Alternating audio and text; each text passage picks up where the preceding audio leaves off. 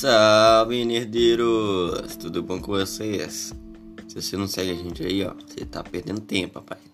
Segue a gente aí, até porque a gente vai saber que vocês estão gostando desse tipo de conteúdo, desse tipo de documentário nerd. Então segue a gente aí, curte aí, segue a gente também no nosso Instagram, arroba Rádio Nerd Oficial a história reais. A história reais de hoje, meus amigos. Vamos falar da história de A Escavação, que virou filme na Netflix.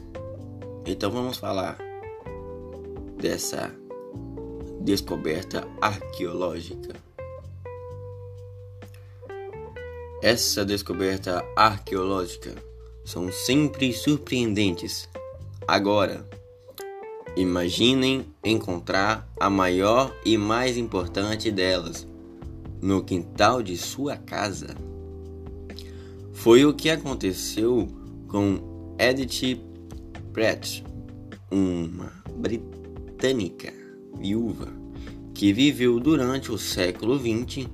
Sua história, que foi retratada pelo sobrinho John Preston no romance A Escavação, em 2017, está agora eternizada em um filme homônimo da Netflix.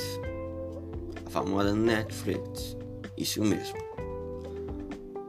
No longa, Ed Petty, que é a atriz Karen contrata o escavador Bezio, o ator Happy, para desvendar quais tesouros existem sobre seu terreno na propriedade de Sutton Hall, próxima de Suffolk, no Reino Unido. A viúva tem um interesse prévio por arqueologia e explica inclusive que a compra da casa foi motivada pela existência de um sítio arqueológico. Ela esperava encontrar um cemitério viking, mas acabou descobrindo um barco funerário e diversos artefatos anglo-saxões. O filme, claro, toma diversas liberdades criativas. O romance entre os personagens de Lily e John, por exemplo, é pura ficção. Mas a descoberta arqueológica aconteceu de verdade e foi revolucionário. Ed e seu marido Frank compraram a casa em 1926, pois tinham interesse em arqueologia e havia lendas locais sobre os artefatos enterrados ali. Mas Frank faleceu em 1934, deixando a esposa sozinha com um filho pequeno e sem levar os planos de escavação adiante. Quatro anos depois, aos 50 anos, Edith contrata Basil para escavar o local. O Brown foi indicado pelo Museu de Ipswich em Suffolk, onde já havia atuado como arqueólogo. Mesmo em formação, ele era um autoditada e aprendeu arqueologia, astronomia e diversos idiomas ao longo da vida.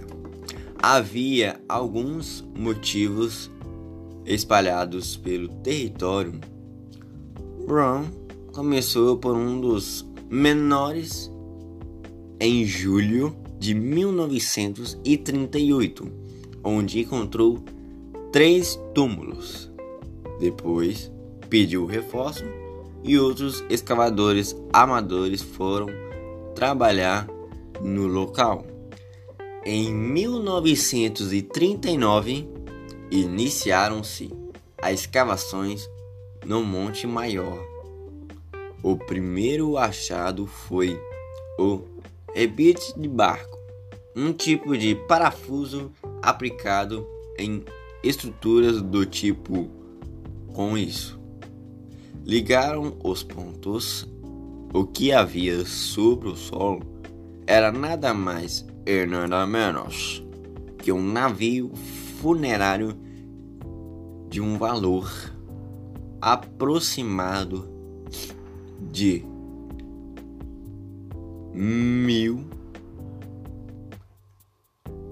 milhões e quarenta mil anos de idade.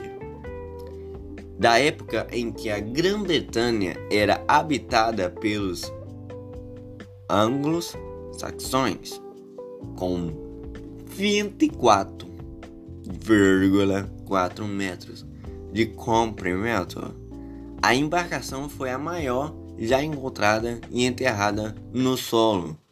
Brown logo identificou o que parecia ser a câmara mortuária, local em que o defunto era locado junto às suas riquezas.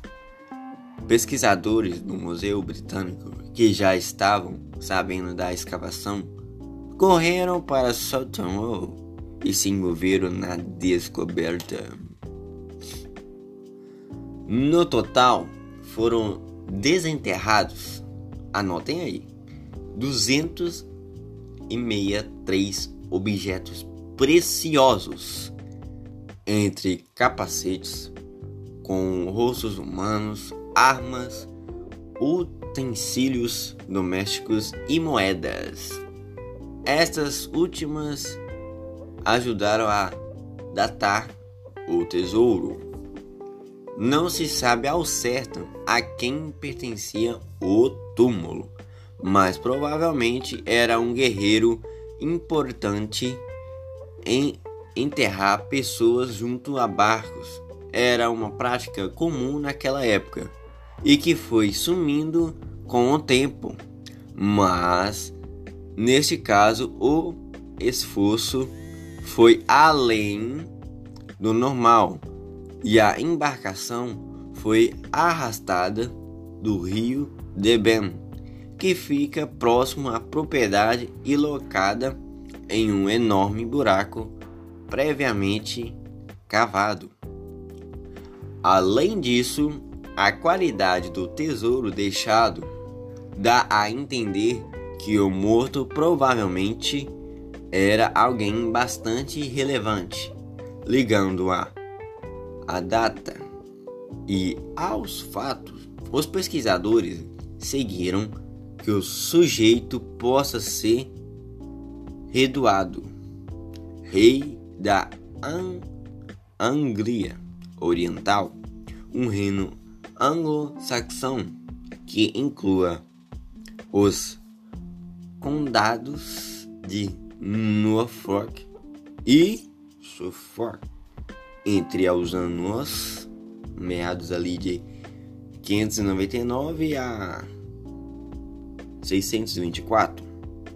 A descoberta foi revolucionária e chegou a ser chamada de entre aspas Tutankhamon britânico, uma referência à tumba do famoso rei egípcio, achada em 1923. Afinal, os pesquisadores consideravam até então que os anglo-saxões, um povo atrasado e pouco desenvolvido, mas a ideia que caiu por terra após a chegada das evidências.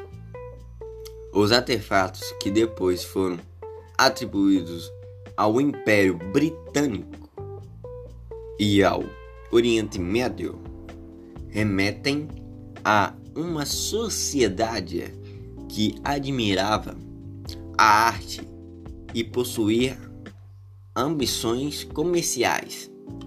Edith doou todo o material para o Museu Britânico, que guarda uma exposição com as peças até hoje. Mas não pense que as escavações pararam depois disso. O barco foi o maior achado, mas todo o território foi antigamente um cemitério. Isso mesmo, galera. Elas continuaram até o início dos anos de 1990. Mesmo assim, nem tudo foi explorado e ainda há um pedaço de Sutton Hall esperando por expedições de novos arqueólogos. O filme da Netflix traz ainda mais diversas questões reais sobre a arqueologia. Ele ainda, por exemplo, da com os coelhos da região poderiam ter prejudicado o tesouro, já que andam por debaixo da terra e poderiam ter ruído os artefatos.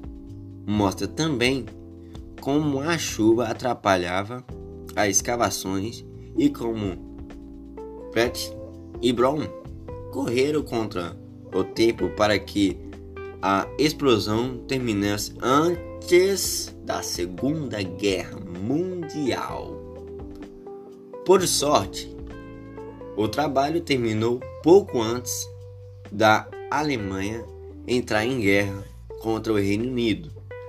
Os objetos encontrados foram guardados dentro de túneis do sistema ferroviário de Londres, onde ficaram protegidos durante a guerra. Essa foi a história de hoje, meus, meus amigos, senhores e senhoras nerds.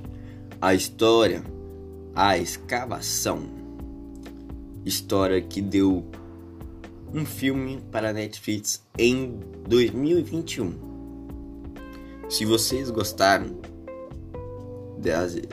desse tipo de formato, de contar histórias reais, você já sabe o que vocês têm que fazer.